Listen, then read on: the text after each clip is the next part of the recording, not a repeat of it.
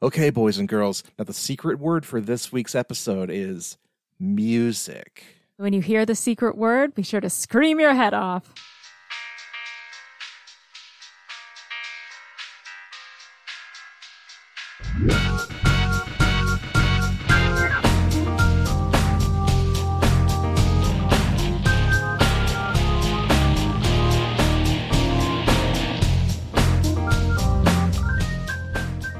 Hello, and welcome to another fantabulous episode of the OST Party. This is a movie soundtrack podcast where movie fans, music fans, and all stripes of people get together and have a rocking good time talking about all your favorite movie soundtracks. My name is Joseph Wade. I'll be your host for this evening. Here with me tonight is my lovely and belligerent co host, Libby Cudmore. Libby, what's shaking? Oh, not much. Uh, this is kind of a bittersweet episode, I'm afraid. It is. I think we announced we were going to talk about video games this week, but uh, with the unfortunate and tragic uh, passing of Mr. Paul Reubens, we thought it was only appropriate that this week um, we talk about the work of Pee Wee Herman, and of course, uh, not just a, a, man of, of TV and film, but also he's uh, all over the world of '80s uh, music. Ah! That's gonna be fun. So tonight we're gonna take you through sort of the history of Pee Wee Herman and all of the the songs that he's kind of been associated with throughout the years, um, in in tribute to one of one of the true the true original talents of the '80s. Absolutely. So just an icon, a legend, and uh, one that is truly truly missed. I think especially by the two of us. Oh yeah, we've long been Pee Wee fans. Huge Pee Wee fans from you know real little, and it's just it breaks my heart. Devastated. I came back from lunch and saw it. I was like, no, this can't be real. Yeah, it, it broke about one o'clock that that day, and I just that was it for the day for me. Like I just couldn't couldn't function, couldn't do much of anything. Like I just went straight home and started watching Pee Wee things on on uh, YouTube. Yeah, it was it was just too sad. Um, do you know he uh he actually spent time in my hometown? Really? Yep. Um, when he was little, he uh, lived for a couple of years here in Oneonta. Oh, that's cool. Mm-hmm. Um, he actually, I guess, about six months ago, he was working on a memoir, and he called our history center looking for some photographs. And I think um, they weren't able to really find many, but um, when he when his passing was announced, a classmate of his found a yearbook uh, from their elementary school class and pointed him out. Oh, yeah. So that's sweet. Pee Wee is a, a hometown boy in many ways. Good for him. Yeah. Good for him. Uh, but before we talk about Pee Wee Herman tonight, because we have a lot to talk about with Pee Wee Herman, we have to cover uh, our last episode's poll from Twitter, uh, or the X poll, whatever. We're not calling it, it that. I'm not calling it X ever. Okay. Never going to happen. So for our poll on Coneheads, we asked you fine people uh, what the best song on the soundtrack was. We picked our top four, and then you uh, got to vote. Uh, the number one song could have seen this coming, but I did it anyway. Uh, with forty-two percent of the poll was um, "Soul to Squeeze" by the Red Hot Chili Peppers. Huh? Probably should have known, but you know, uh, whatever. Tied for second place was Dan Aykroyd's Conehead Love and Morten Harket's cover of Frankie Valli's Can't Take My Eyes Off You. Respectable. About Conehead Love a lot lately. I know that was a, a favorite over on our Discord. It's it's such a strange earworm. It's very weird. And then finally in fourth place, uh, with eight and a half percent were Digable Planets in the song Little Renee. It actually came up on um, the '90s Vevo channel really? the other day. Yes. Oh my! And gosh. that song was great too. I forget which one it was, but I was like, I know these guys, and I I was listening to it. It was great. oh man! Well, uh, we will put a- another poll up as long as we're allowed to use the poll feature. We're going to keep using it. Uh, so go to our Twitter at OST Party and uh, take our poll after this episode airs. So now, uh, b- before we jump straight into the long history of Pee Wee Herman. Libby, what is is your history with with Pee Wee? Well, it's been a lifelong thing, and it actually comes from my mother.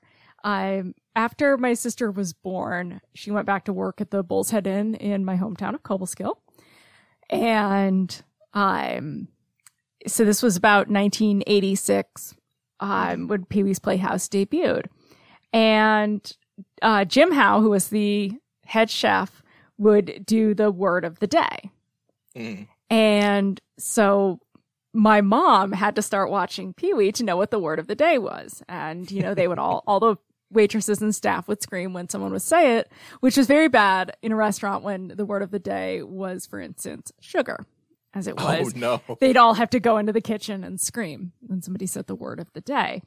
Um, so of course, you know, with three kids at home, she started showing us Pee Wee's Playhouse.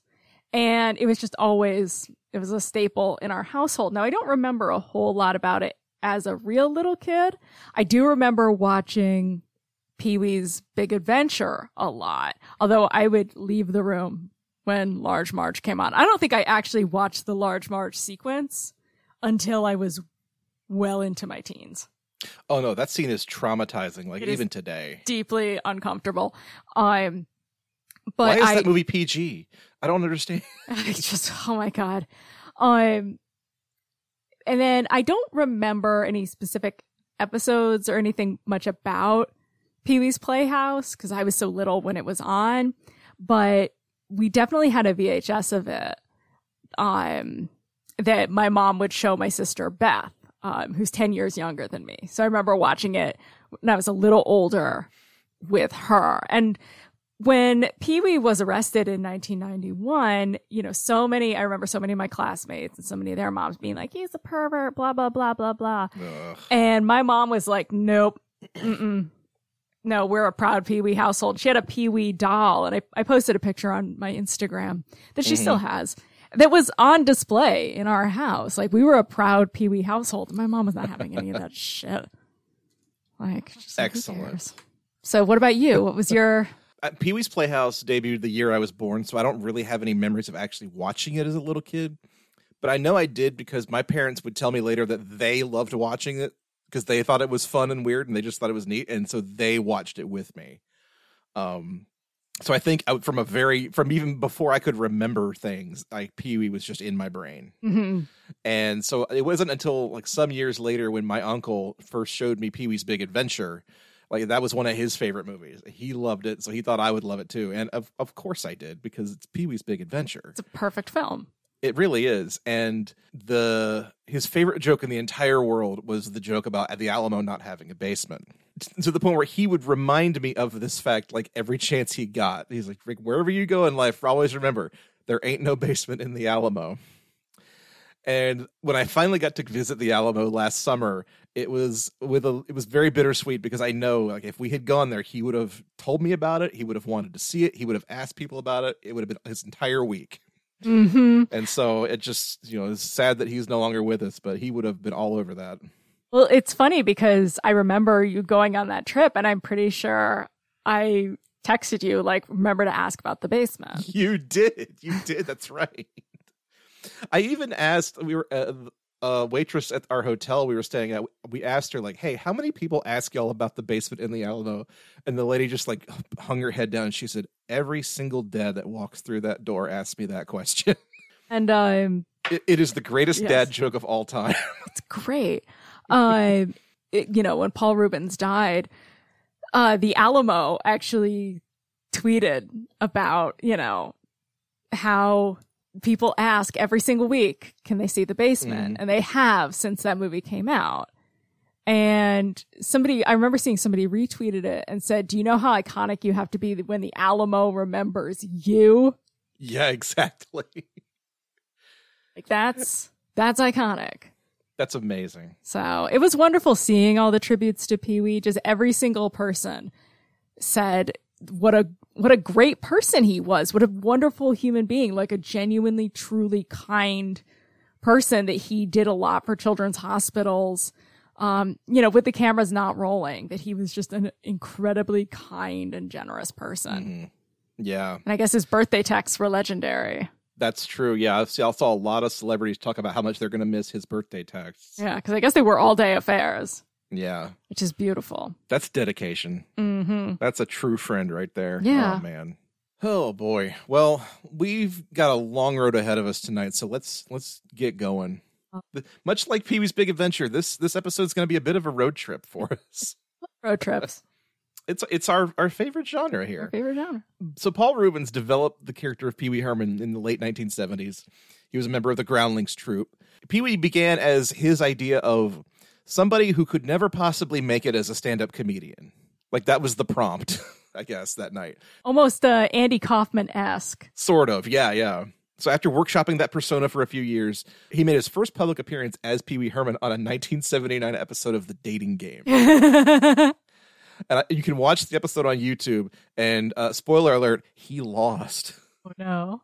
But like as soon as as soon as you know the curtain comes up and they reveal the three bachelors, they reveal pretty quickly. Oh, this is Pee Wee Herman. He's a comedian. He's here for you know entertainment value. This is a bit, yes. Yeah, this is a bit, but it was it's still fun nonetheless to see him like kind of fully formed in 1979 that early. Uh, he auditioned for Saturday Night Live in 1980, was not hired.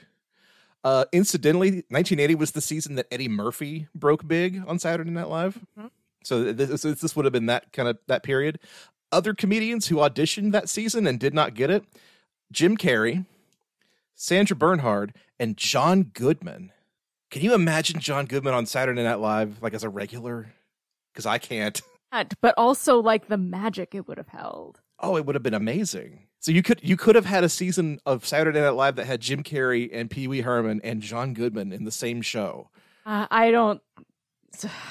I don't think I could have handled that much Jim Carrey, but the, yeah, the universe would have imploded. Yes, but Paul Reubens and uh, uh, John Goodman, sign me up. Um, after failing to land on SNL, uh, Reubens took the Pee Wee character and turned it into a stage show, kind of spoofing the children's programs of his youth, like Howdy Doody and things like that. And the Pee Wee Herman show, as it came to be known, grew in popularity until it was finally filmed and broadcast by HBO in 1981. And it's on HBO Max. You can watch it right now, and it's still just fantastic. It is hysterical. I watched it, it uh, the day he died and just was laughing so hard. And it's a little edgy too. Like Pee, they kind of sanded the edges off of Pee Wee over time, but it's weird to see kind of the risque humor that was kind of built into the character early on. Shoe Mirrors was the one where I was like, wait, what? yeah. and when he, um, there's a scene where he hypnotizes a woman uh, and gets her to take her clothes off. and the the real jarring thing about that is like the over the end credits is is just a shot of her just wandering down the street. it's, it's kind of dark for an ending. Yeah. but uh, so the show also featured a lot of his Groundling co-stars, such as Phil Hartman as Captain Carl, uh, Lynn Marie Stewart as Miss Yvonne, John Paragon, the late great John Paragon the late great Phil Hartman too. I shouldn't dismiss any of this, but John Paragon is Jambi the Genie. Mm-hmm. You can't forget Jambi the Genie. But also the one that blew me away, and I just didn't ever remember this was OST Party MVP Tito Larriva is in this thing. Yes, like indeed. His, his, first like TV appearance was on the Pee Wee Herman show, and I, you know, as I'm I'm flipping around looking up where everybody went on to, I was like, holy shit, he's he's in Roadhouse. yeah. Oh, his band is singing uh, right at the beginning. When, oh, that's uh, right. Yeah. yeah. I forgot about that. Mm-hmm. But also, Pee Wee, uh, the Pee Wee Herman show has its share of music. Uh, the first of two songs we're going to get here is a, mel- a medley of songs from Sly and the Family Stone that Pee Wee performs with Mr. and Mrs. Jelly Donut. His next door neighbors. Yes. And they are Monica Ganas and Brian Seff. Right, right. Uh, so let's let's go to a clip of that.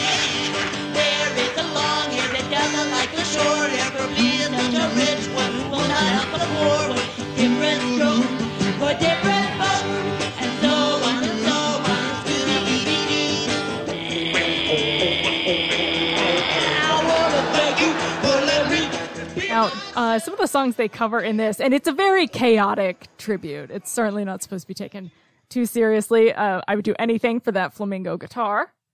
That, oh, that's that's a wonderful guitar. yes, that Mr. Jelly Donut is playing. Um, they cover "Stand" and dance to the music. They do "Hot mm-hmm. Fun" in the summertime with Pee Wee doing the uh, ooga sound. But we get the first appearance of the Big Shoe Dance, as it will come to be known, during the thank you uh, for letting me be myself again sequence. Yeah, that's right. Mhm. The Pee Wee Big Shoe dance predates uh, Michael Jackson's moonwalk. Think about that. And some might say equally iconic. Equally iconic, if not more so. Mm. Because not everybody can do the moonwalk. Everybody can do the big shoe dance. Oh, yes. And we'll talk at length about the Big Shoe Dance coming up, but we, we Oh, first yes. see it uh, here. So a lot of the stuff from the stage show um, did make it. Obviously, the Playhouse, Zombie, Miss Yvonne. Mhm. Uh, Captain Carl was on the first season before Phil Hartman uh, moved over to SNL. right. Um, so there's a lot of uh, what like what started there transitioned into the Playhouse. Right. And the other one that we didn't mention was uh, Edie McClurg. Uh, it was Hermit Hattie Yes. on the show. Who she's uh, you know one of the other groundlings, but like she has she's got that such an iconic voice. Mhm. Like, you immediately know who that is as soon as you hear her talk. Yes. Um, and she did work with other groundlings uh, because she was in Elvira, Mistress of the Dark. Oh, that's right. hmm And of course, is at the end of Steve Martin's profanity laced rant in Planes, Trains, and Automobiles. Yes, yes. Um, God, just so many, so many great actors got their start with P- the Pee Wee Herman show. It's kind of amazing. And Pee Wee and Paul, well, uh, Paul Reubens and specifically the Pee Wee character has launched so many major careers, which we'll talk about shortly. Mm-hmm. Uh, but the the basic plot, I guess, of the Pee Wee Herman show is that Captain Carl and Miss Yvonne uh, want to get together, but they're too, uh, you know, awkward around each other. So Pee Wee uh, uses his one wish from Jambi the Genie to make them uh, get together. And of course they do, and then later admit, well, we already liked each other. So Pee Wee's So- a little bit petulant because he gave up his wish to be able to fly in Mhm. order to make Miss Yvonne and Captain Carl happy. So uh, the re- the other residents, I guess, of the the Playhouse neighborhood, Land specifically. Puppet Land is what it's called. You're right. Uh, decide that well, since since Pee Wee's wish didn't work because they already liked each other, Pee Wee deserves another wish. So they all uh, wish for Pee Wee to have his wish come true, and at the very end of the show, uh, we get the next song on our list here as we see Pee Wee fly away and sing "The Luckiest Boy in the World." My wish to fly has come true.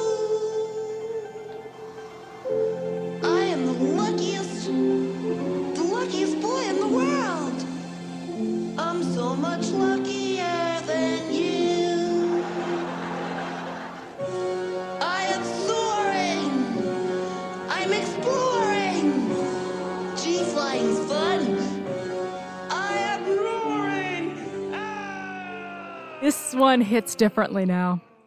It really does. It does. Um, as a kid, I thought this was so hysterical because he uses it to point out that he's so much luckier than you, which is such a petulant, like little kid thing to say. It is. But Um, then he, he kind of brings it back at the end where he says, you know, I'm going to share all my luck with you. yeah, and it's really cute. Um, and now it makes me like extremely wistful.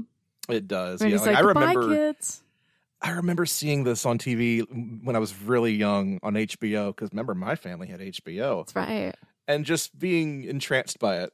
Yeah. Not not realizing that this was the same thing as Pee-wee's Playhouse. You know? But It's just its own weird little thing.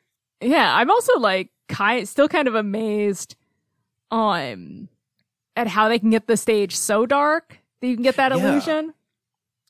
Yeah, the the lighting on that, and, and I guess the the costuming they have to do, pull off that is just it's kind of incredible Yeah. for the for the time. And for yeah, for a stage show, which you know is there's going to be, like, you know, you have to bring down completely house lights, like you have to make Right. it pitch dark, um, which was impressive. So, um, and to be able to light him but not light Paul Reubens.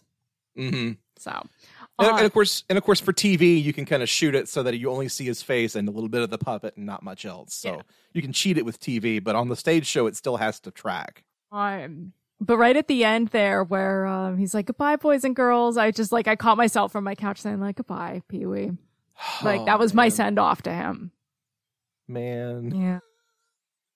breaks my heart. No, um, I like to think that this is how it felt to go into the afterlife for him. Oh, just to fly away and and uh, be his own little superhero. Yeah. Yeah. I like to think Phil Hartman was waiting for him. Oh man, you're gonna make me cry. Uh, so moving on with Pee Wee, uh, he makes his first film appearance in 1981, 1982 in Cheech and Chong's next movie, where he does play himself as kind of a, a little uh, rough around the edges version of Pee Wee Herman, and he gets on stage and does the Pee Wee shtick a little bit. Uh, tries to have Cheech and Chong killed at the end Ark. which is which is very out of character for Pee Wee. But he also plays like a disgruntled hotel clerk, and I. It's been too long since I've seen this movie. I don't remember if they're supposed to be the same character. Yeah, I, I've never seen it, so I don't know. But um, you know, in, in between Cheech and Chong's next movie and his Pee Wee's next movie, uh, Pee Wee Herman appeared in lots of different TV shows and specials throughout the early '80s, uh, including his one and only music video, which we'll only mention briefly here, which is Bryan Adams' "Reggae Christmas." Just a combination of words I did not enjoy. none of those words are good together. It's like Christmas is a great word. I don't want to hear it associated with the other, with two of the other ones. And I don't want to hear Bryan Adams associated with reggae or Christmas, honestly. Absolutely not. No, no. But the best part of this entire video is at the beginning because it's just Pee Wee Herman. And then off off screen, you hear someone go, "Hey, Pee Wee," and he looks over and he goes, "Oh wow, Bryan Adams!" and Pee Wee gets sucked into the TV to be part of Bryan Adams' Christmas party.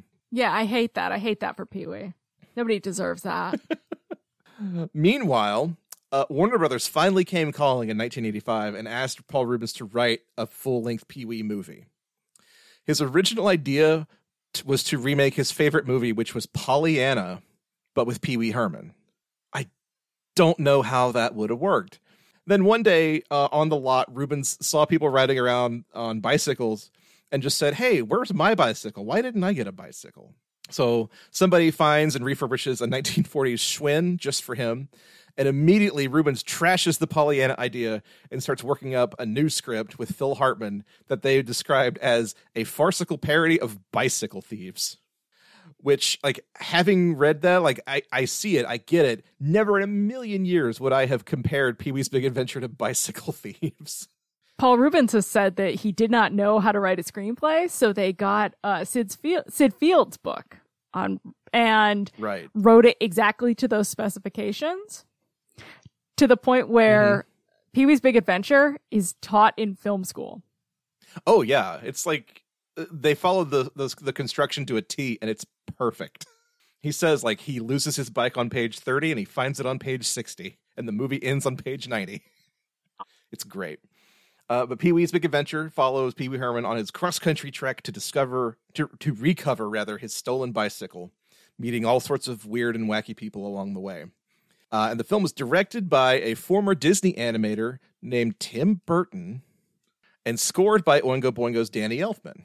Yes, and originally because Paul Reubens was a fan of Oingo Boingo and said, Mhm. "I'd love you to score this film I'm working on with Tim Burton," and Danny Elfman turned him Mhm. down.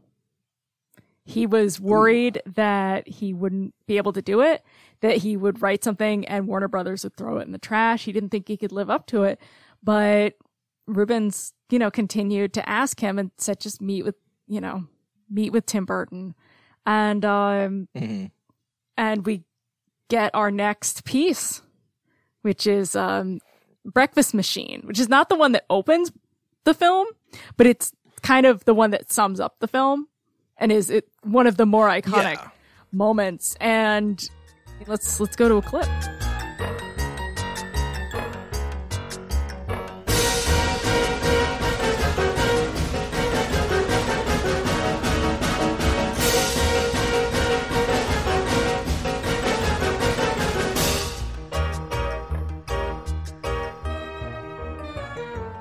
This is iconic. It's fantastic. The scene, the breakfast machine sequence, the music. ah,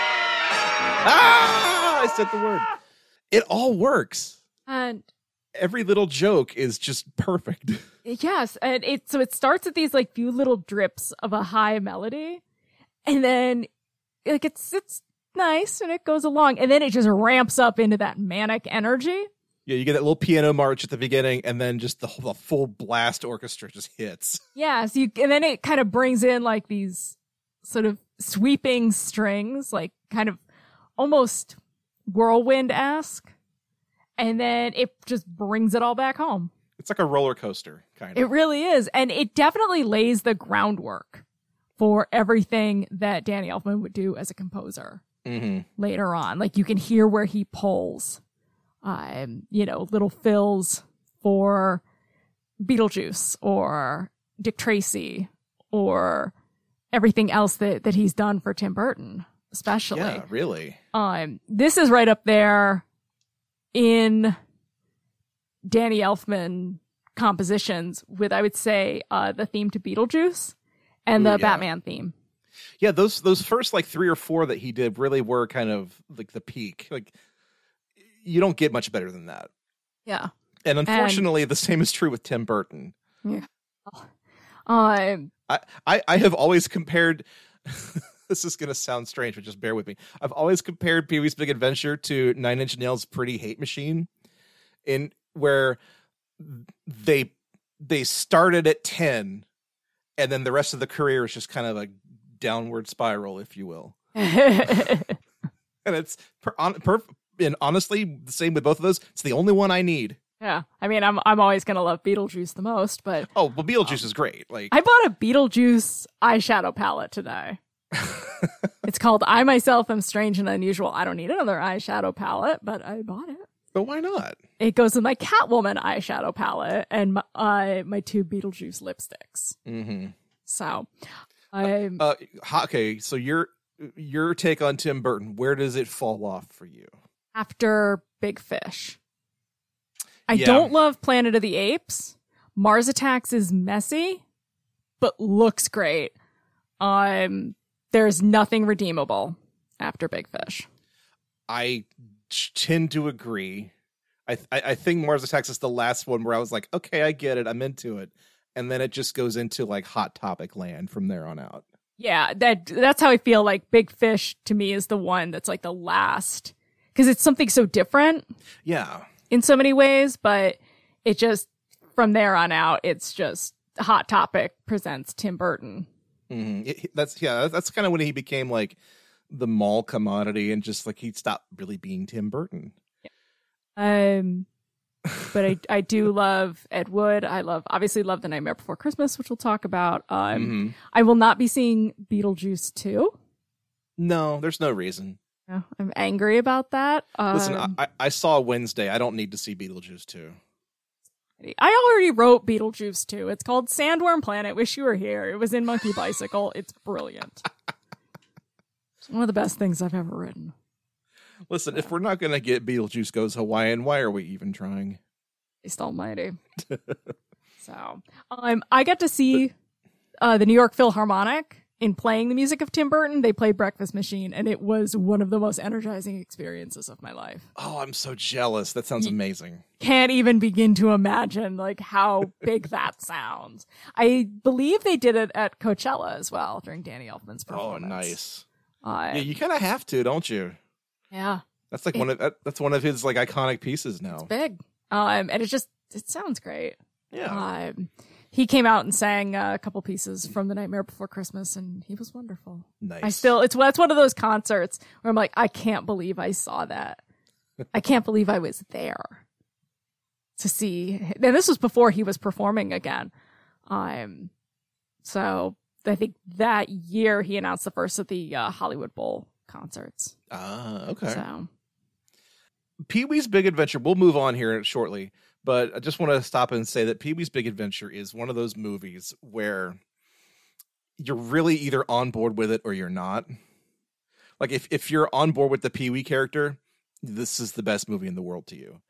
If you're not into it or if you're not familiar with it, I understand that it can be a difficult watch, but if it doesn't win you over, then I don't know what to tell you. Yeah, and it's funny. I think my husband grew up in, if not an anti Pee Wee household, kind of an agnostic Pee Wee household. Mhm. And he had never seen it. So um, I told my mom that. And she was, of course, horrified. And so the I think one of the first Christmases we spent together, she bought him a copy of Pee Wee's Big Adventure, and we watched it together. And you know he's laughing along, and it's it's funny. But the part that got him was it, when they're in the basement and he's detailing the crime and he says, and it's a scale model of the entire mall. Like for some reason that made him laugh so hard we had to turn, we had to pause the movie. and like that was the moment he was sold. He was laughing so hard he couldn't breathe. Like every scene in the movie is is a candidate for best scene in the movie, and that really is up there. It's Yeah. the uh the evidence display. The one that gets my dad is uh also from that scene. Like, something you'd like to share with us, amazing Larry. and that horrified look that that guy gives him. amazing Larry is. We don't know anything. We never see him again. But in that moment, you're just like, yeah, amazing course- Larry. Of course, amazing? Larry. Yeah. so moving on, uh, one one of the most iconic scenes in the entire movie. If you have never seen Pee Wee's Big Adventure, you probably know this scene. Most iconic scene in American cinema, honestly. Yeah, like we're talking about. You know, this we're with a podcast to talk about this. We were talking about music. Ah! Set to a film scene. We're talking about Pee Wee and tequila. Pee Wee is in a biker bar and he accidentally has knocked over all the bikes and they're about to kill him. Among the people threatening to tattoo, hang, kill him is fellow groundling and former next door neighbor, Cassandra Peterson, aka Hey, Elvira. that's right. She's the biker mama. Mm-hmm. And they have a little a moment where she's like, i say we kill him. I say this and that. I say you let me have him first. and she kind of looks like uh Jareth the Goblin King. oh, she does. That's right. It's the hair, It is. It, it's totally the hair. It's like, the but, it- tight pants. but it's also the only like the only suggestive moment in the entire movie. I think like that's truly like suggestive and kind of ugh. Yeah. because like even Pee Wee, he's uh the girl in the movie, E.G. Daily is Dottie, is so adorable, and she's she's all over him, and he just wants nothing to do with her. Yeah, I guess the only other suggestive movie is my favorite Pee Wee joke, which is when he and Simone, the diner waitress, are in the dinosaur. And she's talking about how she wants to go to Paris, but, and he says, everybody I know has a mm. big butt. Which I used to think was hysterical because, yeah, it's a double entendre. Tell me about your big butt, Simone. Right. And of course, her boyfriend overhears that and thinks they're talking about Simone's big butt. right. But I think about that a lot when I'm trying to decide or when I don't want to do something. I'm like, but, and then I'm like, do you have a big butt? Tell me about your big butt. So, lessons from Pee Wee Herman. Yeah, really. But Pee Wee's last request that they grant him is he takes a pair of the big white shoes. I don't know what you call those kinds of shoes. Disco shoes. They're not quite creepers, but very similar. Yeah, they're kind of like like like a lounge platform shoes. Yeah, platforms. That's Yeah. word we're looking for. And he dances on the bar to the champ's tequila.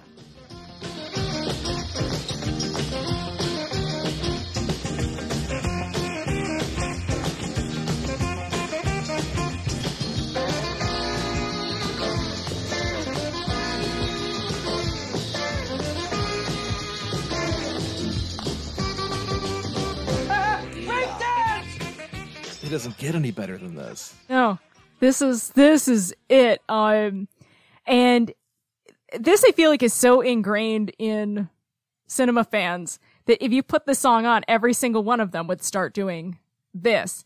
Um, Oh, yeah. As we as we talked about, um, this originates from the stage show. What is added is him with the big shoes and getting up on the toes of the platforms. Yeah, yeah. So, um, you know, there's some extended moves. Uh, he breaks all the glasses on the bar. And screams shouts, break "Break dance. So it's just such a great music moment. Ah! and it's so out of nowhere that he, he kind of charms the bikers in spite of themselves, and they they decide they actually love him. Yes. Um. Now, some brief history of this song. It's Yeah. written as kind of a end of session recording jam in 1957, based on the Cuban mambo song "Como mi ritmo no hedos" by Kachko. the word tequila is spoken three times throughout the tune. Um, and Danny Flores, who wrote the song but was credited as Chuck Rio, so to not violate another uh, recording contract that he was on another label, is also the man that sings that line, tequila. Tequila. This song also appears, again, just to get a sense of how iconic this song was before and after. It appears in Breakfast at Tiffany's, Strictly Ballroom, The Sandlot, Teenage Mutant Ninja Turtles, where they replace tequila with ninjutsu, Yeah. and Night at the Museum, among others. It has been covered something like a million times. But if you ask anyone what they think of when they think of the Champs Tequila, they're going to tell you Pee Wee's Big Adventure. it it really like for people of our age, it really is one of two like touchstones. It's either Pee Wee dancing on the bar or kids throwing up on a tilt a whirl. It's that's that's all you can think of. It's weird. My husband was just talking about The Sandlot. He said the kids hadn't seen it. And I, Oh, I've only seen The Sandlot once. I think, I think that's like kind of, kind of a boy movie. yeah, it is. Not to It- super gender things, but I think that was one like the boys, the boys would watch. I mean, you're not wrong. It's it, it is what it is. I wrote a post about Pee Wee um, when he died. I had my mom's Pee Wee doll. Um, and I remember my mom doing the big shoe dance, but she acknowledged that it's actually my sister Sean who does the best Pee Wee big shoe dance. hmm So I should have requested that we play tequila at her wedding. I should have requested that we play tequila at my wedding. I don't know what I was thinking. Well, at my wedding, we'll probably do that. So come on. Oh, yeah. Uh, but Pee Wee's Big Adventure was a big hit, of course, and it spawned, or rather, it uh, launched the career of Tim Burton, who went on to do Beetlejuice after this. And of course, Uh, Danny Elfman as a composer. Exactly, yes. And uh, for Paul Reubens' part, he finally got to host a Saturday Night Live in 1985 because of this, uh, making his triumphant return. And I found out the night that he hosted, there were either there were two choices to host that episode, and somehow it, it came down to Pee Wee Herman or George C. Scott. Those are very different. I can't even imagine that. yeah, of course you would want to get Pee Wee Herman. But then, based on the success of the film in 1986, CBS approached Paul Reubens to to create a Saturday morning cartoon. Uh, he turned that down, but instead suggested they make a live action show based on his uh, stage show, which became Pee Wee's Playhouse. Uh, it's a show that lasted for five seasons from 1980 to 1990, 1986 to 1990, rather. Won 11 Daytime Emmy Awards.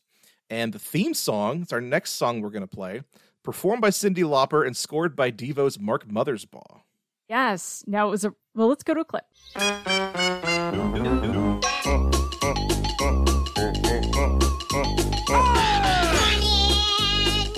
pull yourself up a chair. Jerry! Let the fun begin.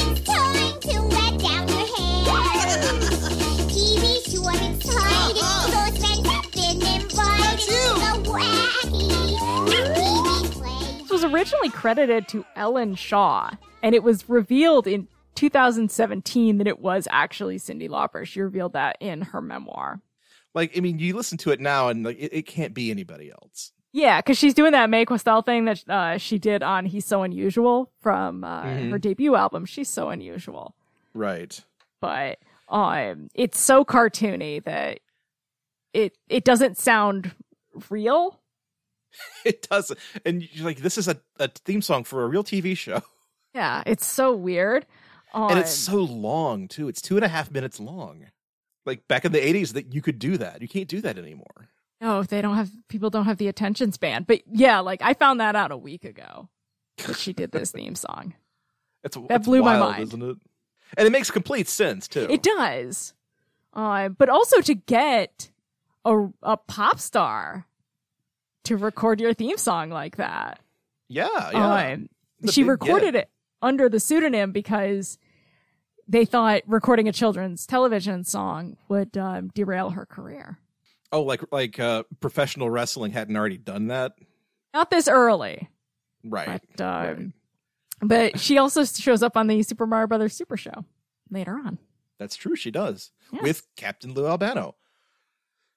Um, but released the same week as as the first episode of Pee Wee's Playhouse was Cyndi Lauper's second studio album, True Colors, which features the song 911, which features Pee Wee Herman, which you just told me about today.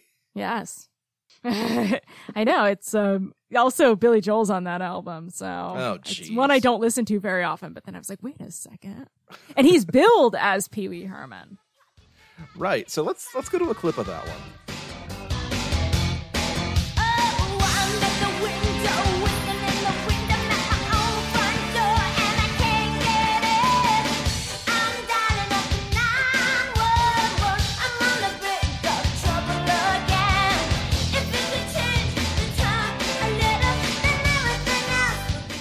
Okay, tell me about this one real fast. True Colors is like has its charms. It's not as good as She's So Unusual, which is a really hard debut to top. But, Mhm. you know, she's singing about how everything is crazy in her life and like nothing's going right. And so she's calling 911, which was kind of a thing. Do you remember watching like Rescue 911? Oh yeah, definitely. Yeah. So even though like 911 as an emergency number had been around since 1968, um, it somehow was having a moment. Um, we'd soon have the show Rescue 911 and Cyndi Lauper singing about it. Um, but when she calls 911 at the end, it's Pee Wee who answers, tells her that it's not available in her area, that this is a recording, and then laughs that iconic Pee Wee laugh. The 911 emergency number is not in effect in the area where you are.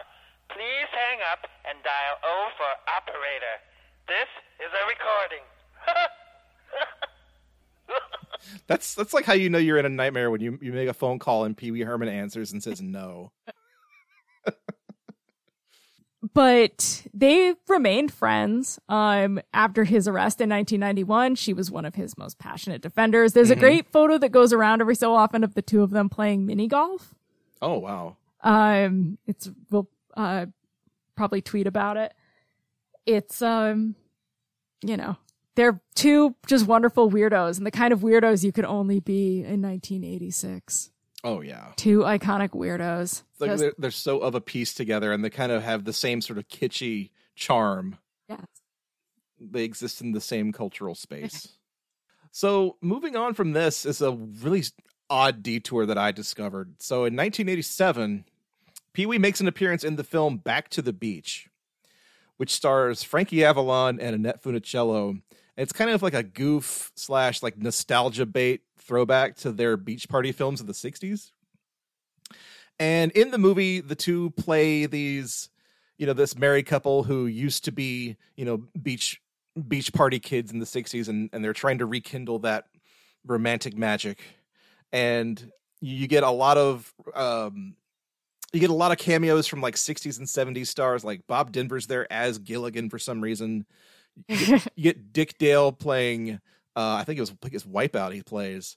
And at the end of the film, for absolutely no reason whatsoever, Pee Wee Herman shows up to sing the Trashmen's Surfin' Bird. mm-hmm Uh, so we're going to play that clip now.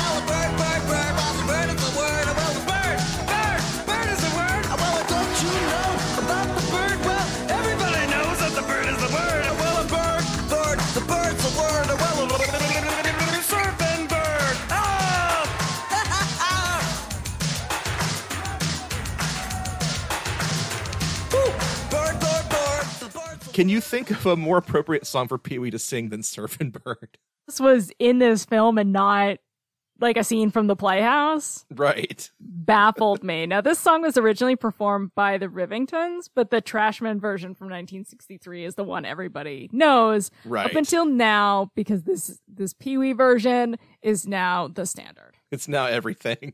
Yeah, and, like, watching this, I I had trouble like believing that this was a real thing. That like this wasn't like a joke where somebody inserted a scene from Pee Wee's Playhouse into this movie. No. And- Like that it's it's real. This happens, and he flies away on a magic surfboard. And yeah, like, and that and, and that's the end of the film. and I was like, what? Like Because I, it's not it's not Paul Reubens in shorts. Like it's Pee Wee Herman in his suit and his bow tie. Right. And it's supposed to be like a, a throwback to the 60s things. And no, here's this extremely 80s guy doing Surfin' Bird. It was so weird. This is one a film that I've suggested we do before on the show just because the soundtrack is so odd.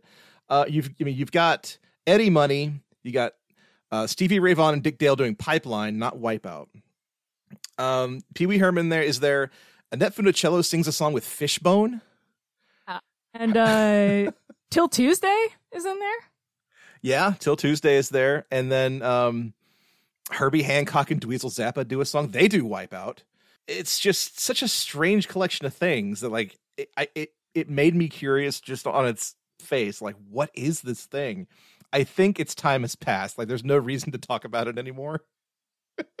but here it is. Like, if you want to watch Pee Wee do Surfin' Bird, here it is. So we'll Kinda put that in the show notes. Uh, and then moving on, of course, to return the favor for Pee Wee showing up in their movie, Frankie Avalon and Annette Funicello make guest appearances on the Pee Wee's Playhouse Christmas special.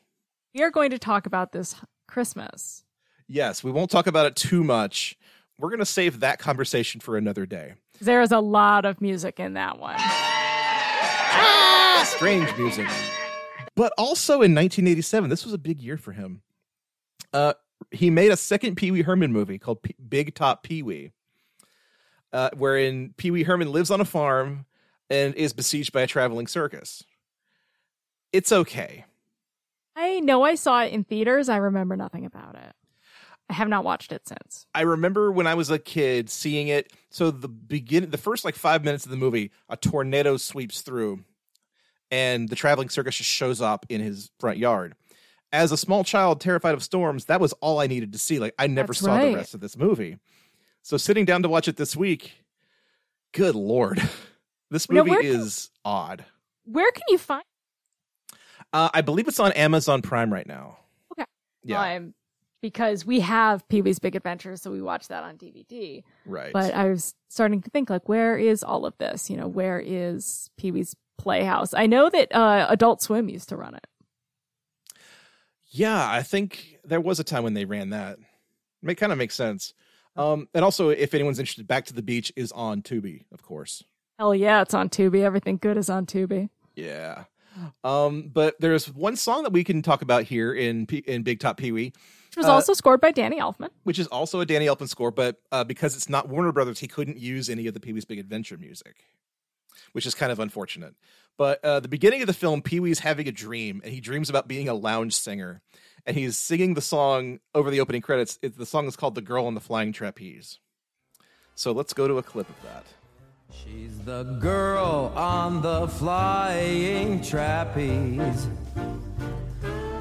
She's the sweetest thing that's ever flown in with the breeze. And if you see her, tell her that I'm in love with her. She's the girl on the flying trapeze. But this is actually Paul Reubens singing. Again, this sounded so good that I thought you sent me the wrong version. No, this is it. Like I thought, like this had, like, did Michael Bublé exist in 1987? like I could not believe that this was Paul Reubens. He sounds so good. he really does. He sounds incredible. Like, why didn't we get a jazz album from him? it's truly baffling like why he didn't become more of a, a musical uh performer Ah! i'm not even trying to do it it just happens Everyone's getting so annoyed. But yeah, I mean, we live in a timeline where Seth MacFarlane has several jazz albums. and despite everything else he's a pretty good singer somehow Still a bad person, and He's we still- shouldn't have them. he's still seth macfarlane but like pee-wee herman paul reubens has a great voice And was a good person. and and so rarely we got to hear that I know it seems. I'm just saying we're in the wrong timeline. It, we we are. We We truly should have are. been in the timeline where Paul Reubens gave us a jazz album and Seth MacFarlane doesn't exist. right. Somebody go back and write the timeline. Do what you must do. Anyway, so this song is actually also foreshadowing because uh, Pee Wee falls in love with the resident trapeze artist of this uh, circus troupe, played by Valeria Golino, who, if you've ever seen the Hot Shot movies, she's the girl from the Hot Shot movies. And in some, and this is, you know, this is like movie land because he, this is the movie where he gets the girl in the end, and it's it's her. Yeah, And- which is a bit unusual. Um, I mean, he gets Dottie. Yeah, Um, but it's it's a very chaste kind of gets the girl sort of moment. Yeah, and he um he does marry Miss Yvonne on the Mhm. Playhouse, but he also marries a fruit salad. So yeah. And then and then soon as as we see like none of this sticks like in, in the eventual third Pee Wee movie she basically doesn't exist. yeah, each Pee Wee movie starts again. Right. Um, there's no Pee Wee canon really. Pee Wee's Playhouse ends in 1990 not because he was arrested because it just legitimately ended and he was done with Pee Wee. Right? Um and but after that arrest he was the butt of so many jokes and it was like a very public very shameful kind of thing that he went through. And like it traumatized him for years. And I don't know. I mean, yeah, you shouldn't whip your drunk out, but I feel like if you're in a porno theater, I feel like that's like the one place where it's acceptable. Mhm. Like who walks into a porno theater is like, my God, I saw somebody's penis. Like Oh, you're in a porno theater. Nobody's here for the cinematography. Like, and it it's it's like the the urban legends you always used to hear about Blues Clues. Like, oh, did you hear that Steve is actually a crackhead? Like, it may not even be true, but like that stink. It's not true, but that stink of like a children's performer doing adult things is just like you can't have that anymore in the in this in the world. Basically, Yeah, Pee Wee So- did no wrong. no, And, and it's funny because like now it's it's such a chaste thing to get caught for in a way. Like he didn't hurt anybody. He didn't, you know. he's kind of minding his own business, honestly. So But- it, that was a, it was a setup, Mhm. and the uh the police should be ashamed of themselves. basically yeah uh he did he made a triumphant return as pee-wee at the 1991 mtv vmas where he he came out to the crowd and he said heard any good jokes lately And standing ovation. king shit right there uh but that would be the last time he would play pee-wee herman in public for 16 years Mm-hmm. which is kind of a shame Yes. uh, but in the meantime, you know, his old buddy Tim Burton threw him a lifeline, cast him in two productions back to back. The first was in 1982, saw him play the Penguin's father in Batman Returns, very yes. briefly. And the the woman who plays uh the penguin's mother is Diane Salinger, who played Simone. That's right, yeah. And even though he doesn't, I don't think he gets a single line of dialogue. It's just nice to see him there, Mhm. you know. And I only just now found this out in the show Gotham that came out, you know, a few years ago. The the pre Batman Gotham City story. He plays the Penguin's father again in that, just as a different version. Yes. So good for him. That's pretty cool. Yeah, I- it, He's canon in the DC universe. he is twice. Hmm. See, it's always just neat and nice to see Paul Reubens show up in anything when he's not, even when he's not Pee Wee Herman. Yeah. Um, and he would show up periodically in other films. Um, his biggest at that point, um, he was in Buffy the Vampire Slayer. Mm-hmm. Yeah. He's and it's a role he reprised on What We Do in the Shadows. Oh, I didn't know that. That's cool. Yep. In the vampire, there's a scene with the Vampire Council, and it's like everyone who's ever played a vampire shows up, Oh, wow. uh, playing their vampire self. So he's briefly in that. That's very Um, cool. you know, he's and of course we're not going to talk about Mystery Men, but um that was I think the first thing that I saw him in again. Me too. like, yeah. Holy shit, that's Paul Reubens. He's back. Yeah. And he looks oh, terrible. He, he he really committed to that character, didn't he? Really did. But he's so funny in that movie. But in 1993, uh, Tim Burton cast Paul Reubens in The Nightmare Before Christmas My as favorite movie. as one of the three little troublemakers. Uh, he plays Locke, along with Shock and Barrel. He And- plays that and Locke is the devil. They are Halloween's finest trick or treaters. Right. And they get a song. He sings a song in, in Nightmare Before Christmas. Side by side with Danny Elfman as Barrel and uh, Catherine O'Hara as Shock. Right. Uh, so this is uh, Kidnap the Sandy Claws. I say that we take a cannon, aim it at his door, and then knock three times, and when he answers, Sandy Claws will be no more. You're so stupid. Think now if we blow him up to smithereens, we may lose some pieces and then Jack will beat us black and green. Kidnap the Santa Claus, tie him in a bag, throw him in the ocean, and see if he is sad. Because Mr. Oogie Boogie is the meanest guy around. If I were on his boogie list, I'd get out of town. I'll go ahead and say it. Not my favorite song. It's one of the weaker songs on the soundtrack, but obviously it is on my Christmas mix. Oh, you have to. Yes. I, I, I'm- I think just for me, it's a little too annoying, and but it's very purposeful. Like I get it. yeah, it's um you know, it's it's one of our villain songs. Yeah, Um, yeah. But Paul Reubens absolutely kills it as Locke. The conviction with which he announces his plan to blow up Santa with a cannon to the door is so gleefully evil It really is.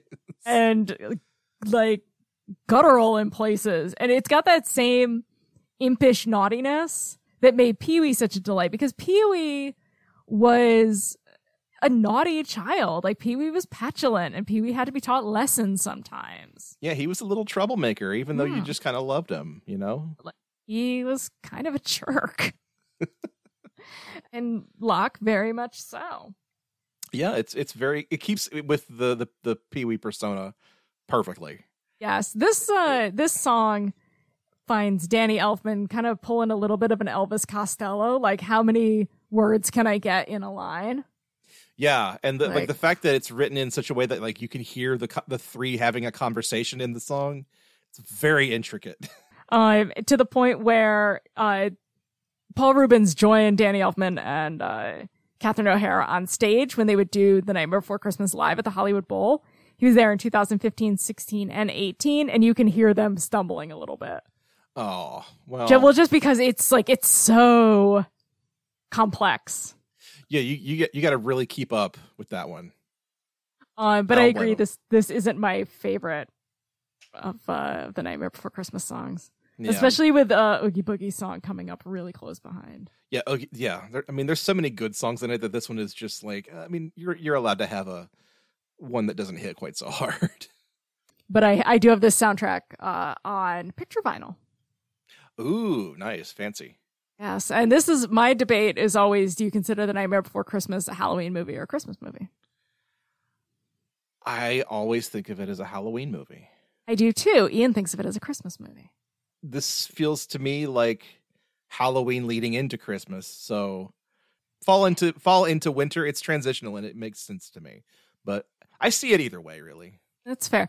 Um, I used to do when I was in college. I would do a week of ha- uh, actually, I do a month of Halloween movies. Mhm. Um, not necessarily scary ones, but I would show Plan Nine from Outer Space. Um, I would show The Addams Family. Um, just good Halloween movies in my dorm.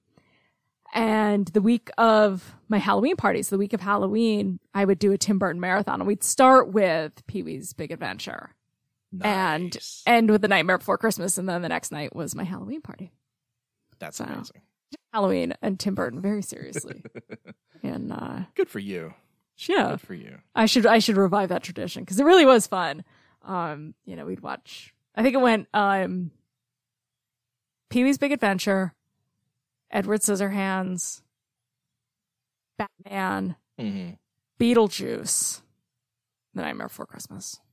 You, you kind of build up to Halloween. That yeah, way. kind of the the spookier ones. So, get that. although That's- again, nothing. There is no movie scarier than that moment with Large Marge in the oh, diner. Oh God, no, no, Nothing. It's like it's terrifying. no. Tell him Large Marge sent you. I'm gonna have nightmares tonight. Yeah, I frequently will say it sounded like a garbage truck falling off the Empire State Building. That's like the best description this side of Raymond Chandler. the Empire State Building, which we'll talk about here shortly. Yes, we will.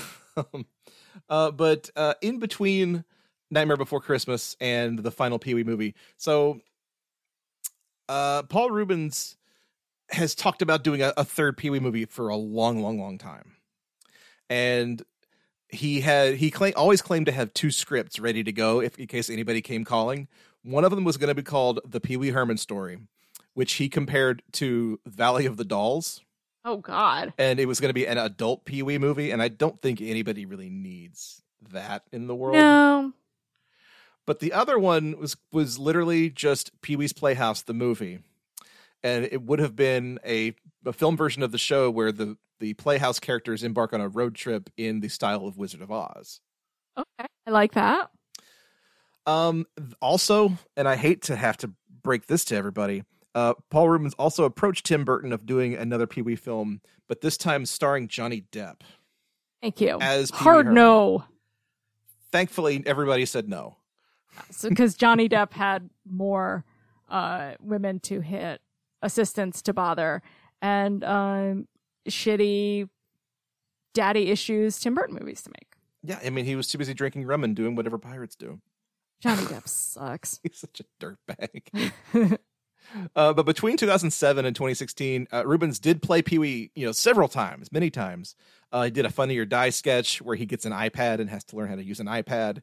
Um, he shows up on one of the very last episodes of Conan O'Brien's Tonight Show, which I remember being very funny because like all, Pee Wee did nothing but make fun of NBC, ah, which is great.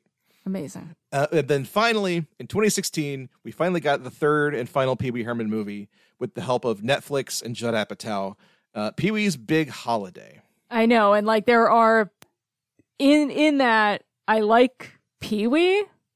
I don't like Netflix or Judd Apatow. No, I mean, Mad at those things. It it was that era where Netflix decided let's just throw money at everything. So I'm glad we got it.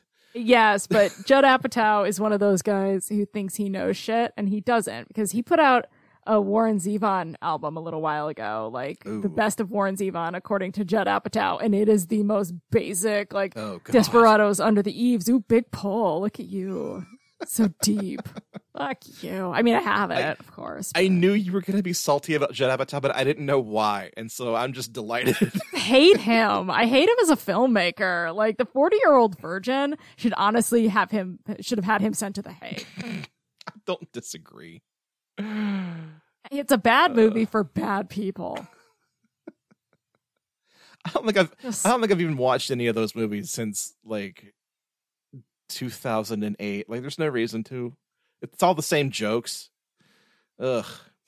Sucks. Like when I heard that he was helming a Pee Wee movie, I was like, please God, don't let this happen to me. Uh, did you watch Pee Wee's Big Holiday?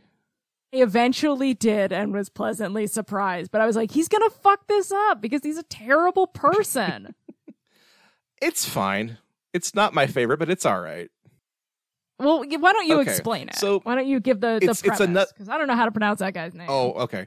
It's another sort of um it's a standalone Pee Wee movie, so it acts like the other ones don't exist. But it's basically kind of a remake of Big Adventure, where he finds himself on a road trip uh for some uh mythical purpose. And that mythical purpose is Joe Manganiello playing himself, which is frankly the best part of the entire movie. Because Joe Manganiello rides into town on a motorcycle and Pee Wee serves him a milkshake, and they decide that they're best friends like immediately. Well, who wouldn't want to be best friends with Pete? Exactly. And so Joe invites him to New York City for his big birthday party. And so Pee Wee embarks on a road trip across the country from Fairville, I think is where he's from, all the way to New York. And, uh, you know, it's very episodic, and you meet lots of wacky, strange people along the way.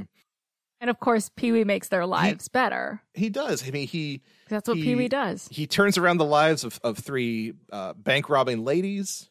He meets a farmer and his 10 daughters and decides not to marry any of them. Um, he meets Diane Salinger again, and I'm kind of shocked that she wasn't playing Simone. But in between all these is his dream sequences where he and Joe Manganiello are just like having a blast, just doing nothing but like jumping around in, in fireworks and speaking Spanish. Yep. It's very, very funny. And It's very funny. It's very dreamlike. you can read some subtext into it if you want to, but it's just a kid with his new best friend. like the idea of the subtext. Like there's always um there's always been a kind of queer Oh, yeah, subtext definitely. to Pee Wee Herman. And I It's- it's I like definitely that that the continues. Closest I think they've ever come to really addressing any of it. I like the idea that you can read into it what you need to read. Right. I mean, if you want to see it as um, a, a guy and his his new crush, you can. If you want to see it as a little boy and his new best friend, you can. It it works either way. Yeah. And I think that that's really beautiful and that that ambiguity is something that, that Pee Wee has always Uh, celebrated. but we're dancing around the the last song on our list because we just don't want this episode to end. Uh, but once Pee Wee arrives in New York City, we get the last piece of music. Ah! ah, it's the end. Uh, with the song called New York. It's a musical number. In which Pee Wee details all of the great things about New York City. So let's go to a clip. Hello, New York, New York, New York. Hey, watch where you're going. I'll watch where I'm going in New York. New York, New York. Ooh. The Empire State Building. Wow, it's tall. The tallest building many they feed the city. Now, right away, it's kind of a good joke, but it's not a great song. Yeah. And it's obviously like a little bit of a riff on Frank Sinatra. Um, right. And this one uh, also composed by Mark Mothersbaugh, hmm um, who I think you all know, but um, we forgot to mention that he is in Devo and he has made uh, Devo has made several appearances here on the OST party. Yes, Uh, most- absolutely. most recently on Tank Girl. Yeah. Um, but kind of a little fun note I just want to point out about Mark Mothersbaugh is that he composed the theme song for Rugrats, yes. which E.G. Daily, who played Dottie in Pee Wee's Big Adventure, is the voice of Tommy Pickles. That's right. Very so small many fun, fun little connections here. Yeah. So many careers launched. Um, I I like some of the in jokes. There's some of the the weird little sing talking jokes, like he's singing about Madison Square Garden, because it is neither a square nor a garden. hmm Yeah, it's Like- misleading. Yeah, like those kind of like stream of consciousness. Um, obviously, like the Empire State Building is not the tallest building in the world. It's not even close anymore. No, but just the fact that they sing the line, "the tallest building in the world," like that's great. Yeah, exactly. that's funny. um, Joe gets a few verses singing singing 'cause about it- it's the day of his big birthday, and he's excited. Armani or Armani. Right. um, and it's it. What's kind of classic about this, and we I think we touched on this a little bit in Down with Love, is you know it shows all these like great New York locations that he's walking to, and they are all very far apart. oh yeah, yeah, yeah.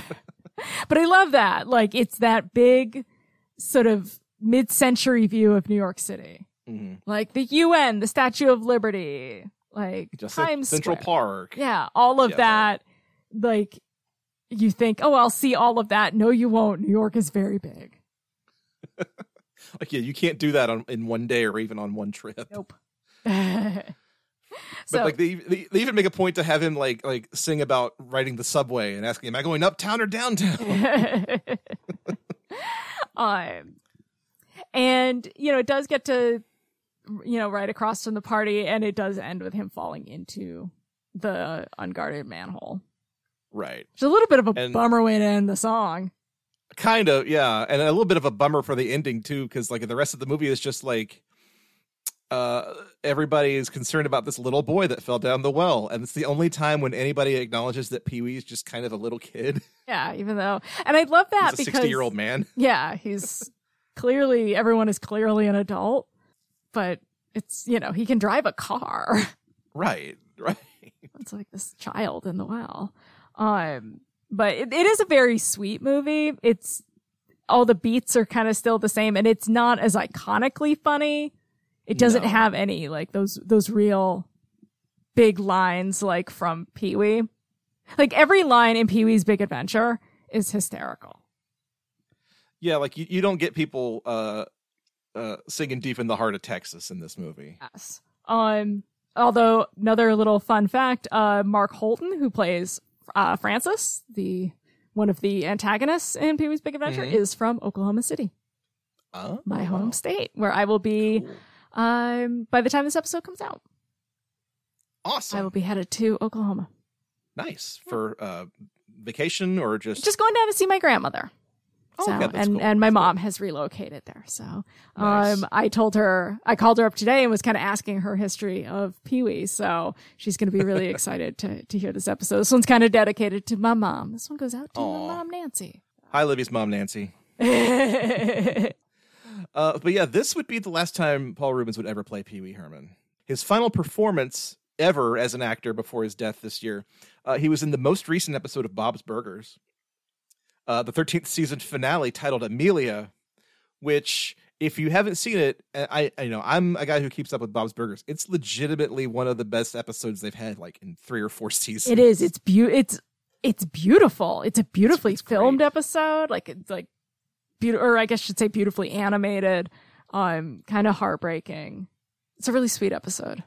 It is, and, and like I'm I'm glad that he got to go out on like a really good episode of a great classic show. Um, well, he is is much missed. will be deeply missed and like there's there's just never going to be another one like him No, um, there really can't be. It's just, you know, that time, the early '80s was such a wonderful time for just experimental weirdos, hmm and and we we made space for them, and I hope we can find our way back to that as a Yeah. society. he's the living he was the living embodiment of just this the celebration of like americana and kitsch and everything that we love about you know going on road trips and seeing the weird side of america Yeah, and it's it's funny. I looked and didn't see anything from John Mulaney, who, of course, his uh, John Mulaney and the Sack Lunch Bunch owed a Mhm. Oh, yeah. huge debt to Pee Wee's Playhouse, but you know he's too busy being John Mulaney, so well what you gonna do what you gonna do not John making Mulaney? another Oh Hello. right uh the last thing i guess i'll ask is we didn't even talk about our favorite songs which of these would you say is your favorite pee-wee song Ooh, that's t- I'm gonna have to say Breakfast Machine. It's tough uh, Mhm. between that and the luckiest boy in the world, but um, just my eternal love for Danny Elfman compositions wins out. What about yours? Yeah, I think it's got to be tequila. Like I loved Breakfast Breakfast Machine. I I actually truly love his version of Surfin' Bird now that I found it. But something about tequila is just like one of those things where you as soon as you hear it, it immediately takes you back Yeah, to seeing it's Pee-wee iconic. dance, you know. No, So like eh, Pee Wee made me love tequila and not Pee Wee made me love tequila, but Jimmy Buffett made me love margaritas. I like one of those things. But yeah, that's Pee Wee Herman, everybody. He will be missed, and we We've been we were lucky to have him. we really were. You know, to live at a time where Pee Wee Herman walked among us, where Paul Reubens walked among us. He will be missed by 80s kids and their parents around the world. Yes, indeed. Uh, so, Libby, what's uh, next for the OST party? We're going back to the 80s as we go back to school with Rodney Dangerfield. We're bringing in a little more Oingo Boingo once again, uh, kind of in a Danny Elfman mood. Uh, so yeah, so we'll be doing back to school. Get your pencils out. Every time we think we're done with Oingo Boingo, we find one more. I'll never be done with Oingo Boingo. oh, I know. I know. We haven't even talked about Face Like a Frog yet. Fair enough. All right. Well, Libby, where can our listeners find you online? You can find me on Twitter at Libby Cudmore. You can find me on Blue Sky, same uh, same at. You can find me on Instagram at record underscore Saturday, or you can finish up the season three of the Righteous Gemstones over on the Misbehavin podcast. Drew, oh my God, Joe, where can we find you? Hi, I'm Drew now. Uh, I am on Twitter and Blue Sky and Threads and Instagram, all at Cordial Wombat because I like consistency in my life. Uh, or you can find me on the Christmas Creeps podcast, where we talk about Christmas movies and things all year round. We just recorded an episode on the uh, cartoon special Christmas Comes to Pac-Land. So look out for that on uh, Twitter at Christmas Creeps. Um, everywhere else, uh, you know, all, all the social medias, we're at Christmas Creeps. And you can send us anything you want at OST Party on Twitter or at ostpartypod at gmail.com if you'd like to email us anything. Also, Um, join our Discord. Yes, please. We would love to talk soundtracks with you. Uh, so we'll leave the link to our Discord in the show notes because we really can't post that link anywhere because that's how you get bots just flooding your Discord. And you know who wants that. Yes. Um, but that's gonna do it for the OST party. Uh, I've enjoyed talking about music with you, Libby. Ah! so for the OST party, I'm Joseph Wade. And I'm Libby Cudmore. Buy the ticket. Take the ride.